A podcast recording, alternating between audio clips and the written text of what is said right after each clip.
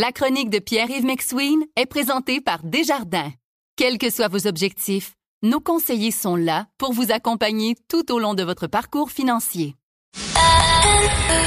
C'est 23. Voici la chronique économique de Pierre-Yves McSween.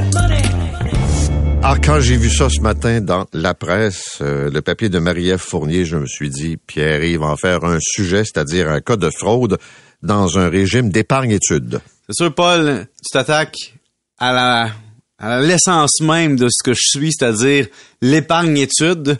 Il y a des fraudeurs qui osent, dans leur malversation, s'attaquer à l'épargne d'une vie de parents.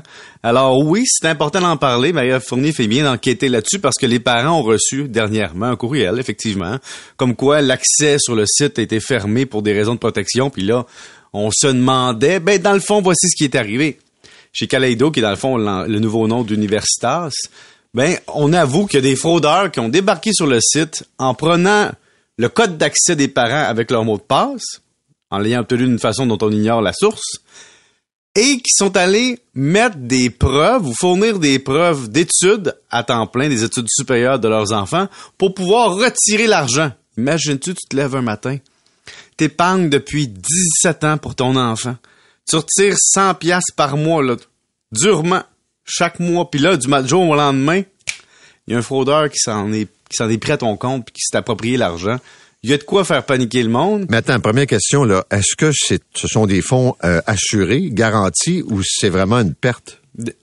non, mais là, on semble dire qu'on va, que ça va être correct, mais la question est, justement, ça soulève des questions. Tu sais, Kaleido, c'est pas la Banque nationale. Tu sais, si ça arrivait à la Banque nationale, je te garantis une affaire. Le risque de réputation de la banque ferait en sorte qu'on prendrait les profits de la banque pour on enverrait ça aux parents. Tu comprends?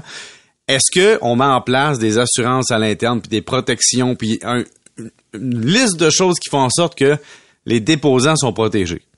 C'est à voir parce que les sources de fraude influencent évidemment la protection. L'AMF couvre une certaine partie. Euh, les parents, ils sont responsables de leur code, mais jusqu'à où? C'est quoi la politique interne? C'est quoi les règles? Sur ça? Je ne connais pas les règles précises, mais ce que je peux te dire, comme ancien vérificateur, j'ai des réflexes ce matin. Alors, quand on avait des problèmes ou des risques identifiés dans une entreprise, quand j'étais auditeur externe, on analysait les risques en se disant, what could go wrong? Qu'est-ce qui pourrait arriver de mal? Ici, on dit, regarde, quelqu'un peut usurper l'identité de quelqu'un et voler l'argent. Que peut-on faire? Bon, un, on pourrait mettre un principe de double identité en place. Un peu comme avec nos comptes de réseaux sociaux. C'est-à-dire, t'as quelqu'un qui se branche sur Kaleido. Il veut faire quelconque transaction, oups, double identification, s'en va au cellulaire pour confirmer. C'est sûr que si le fraudeur a changé de numéro de téléphone, là, il y a un problème. Mais avant qu'il change de numéro de téléphone, il faut qu'il ait accès au compte. Donc, s'il y a une double identification, ça fait en sorte que la personne doit se faire avertir sur son téléphone. Voulez-vous vraiment accéder à votre compte? Et videz-vous au fond? non, merci. Tu comprends? C'est pas moi qui fais ça. Donc, ça, c'est un contrôle en place. Ajouter des contrôles détectives, c'est-à-dire des retraits ou des, des gens qui se branchent à des heures bizarres ou à des volumes bizarres ou voir si l'action sur le site est différente. On pourrait aussi peut-être mettre en place un double contrôle de vérification des, preuves. Si je t'envoie un diplôme, est-ce que c'est le diplôme ou, la copie d'un diplôme qui est numérisé, protégé? Euh, est-ce que ça correspond à l'institution euh, d'enseignement qui était proposée par le parent, qui était validée par le parent? on peut mettre beaucoup de contrôles en place pour rendre la vie des fraudeurs difficile. Ouais, mais moi je pense aux parents qui nous écoutent là, euh, puis qui sont touchés, puis des mhm. parents qui ont des régimes d'épargne études ailleurs. Là. Ouais. première question, là, puis ça vaut pour les différents types d'épargne. Jusqu'à quel point on est protégé face à des fraudes? T'as l'assurance dépôt sur certains dépôts, mais est-ce que le RE fait partie de ça? Je pense pas. Donc, je, je sais pas, Paul. Je, je me suis jamais questionné pour vrai ça. Quelle est la protection légale de mon dépôt? Mais personnellement, pourquoi j'ai fait affaire avec une institution financière pour un de mes gars? C'est que j'ai vu des cas de fraude dans le passé, des cas de malversation, et je sais qu'une institution financière solide va se dire, écoute, je vais-tu perdre ma réputation pour une coupe de mille, une coupe de dix mille, puis une coupe de cent mille? La réponse est non. Alors, il y a cette protection implicite-là que tu as une sécurité. Une institution financière, Kaleido ou autre, ça te donne une valeur par la protection qu'on t'offre, par le sentiment de sécurité. Et c'est pour ça que tu fais affaire avec ces organisations-là. Tu fais affaire avec une réputation. Alors, au-delà des protections légales, il y a des protections qui sont, disons, réputationnelles, qui sont beaucoup plus importantes. Alors, je ne pense pas qu'aucun parent dans cette situation-là perdra une scène présentement, mais ça donne un avertissement au régime d'épargne-études. Est-ce que de l'autre côté, vous mettez en place des contrôles? Puis des assurances pour vous assurer qu'en tout cas, le parent est protégé, même contre lui-même. Parce que tu sais pas, hein, quand tu te sépares, là, mettons, là, je me sépare, puis là, j'ai un, RE dans un régime. Si c'est moi le contributeur, là, tu sais, tu contribues à deux toute ta vie, là, mais si c'est toi qui as contribué, qui a ouvert le compte, puis le compte est à ton nom, là, tu peux aller vider l'épargne de ton ex, puis vider le rendement, puis les subventions de ton enfant en disant, j'annule le programme, je reprends mon capital, mon enfant s'arrangera.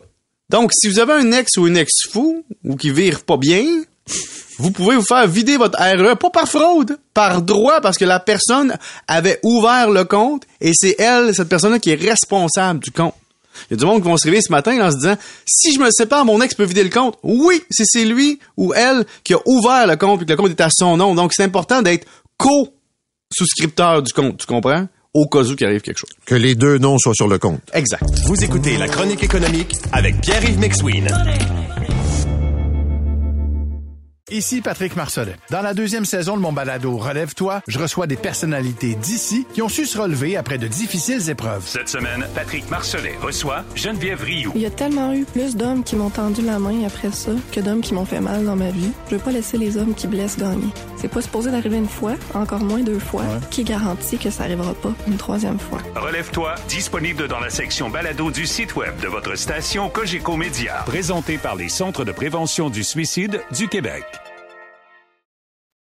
Un petit mot sur Miss Excel. C'est qui, ça? Hey, Paul, écoute, j'ai eu une émotion. Tu sais, les influenceurs, les promoteurs, les gens qui, qui te donnent de l'information, des formations sur le net. Tu comprends que ces gens-là, souvent, c'est fatigant. Tu dis, ah, ils te vendent des cochonneries. Mais il y a une fille qui s'appelle Kate Norton, OK? Je la suis depuis un an. Cette fille-là a une, idée de génie, probablement par un hasard de vie.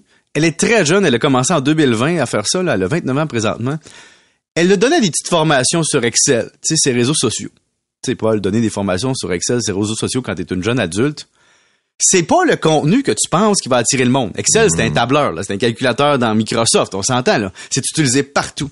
Mais est tellement devenue différente, bonne, qu'elle a commencé à vendre des paquets de formations et plusieurs modes de formation que les entreprises ont adopté. Microsoft l'a comme consacré euh, une représentante presque, disons, officielle, une championne du logiciel, et elle fait des revenus passifs depuis ce temps-là. Elle génère 2 millions de dollars US par année en faisant du contenu d'influence.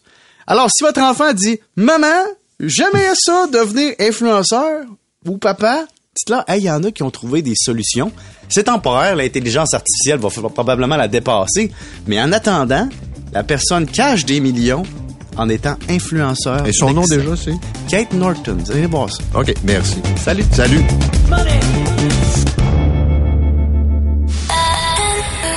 C'est 23. Recule un peu, recule, recule. Stationner en parallèle, ça devrait être simple. OK, crampe en masse, en masse, crampe, crampe, crampe! Faire et suivre une réclamation rapidement sur l'appli Bel Air Direct, ça, c'est simple. OK, des crampes. Bel Air Direct, l'assurance simplifiée.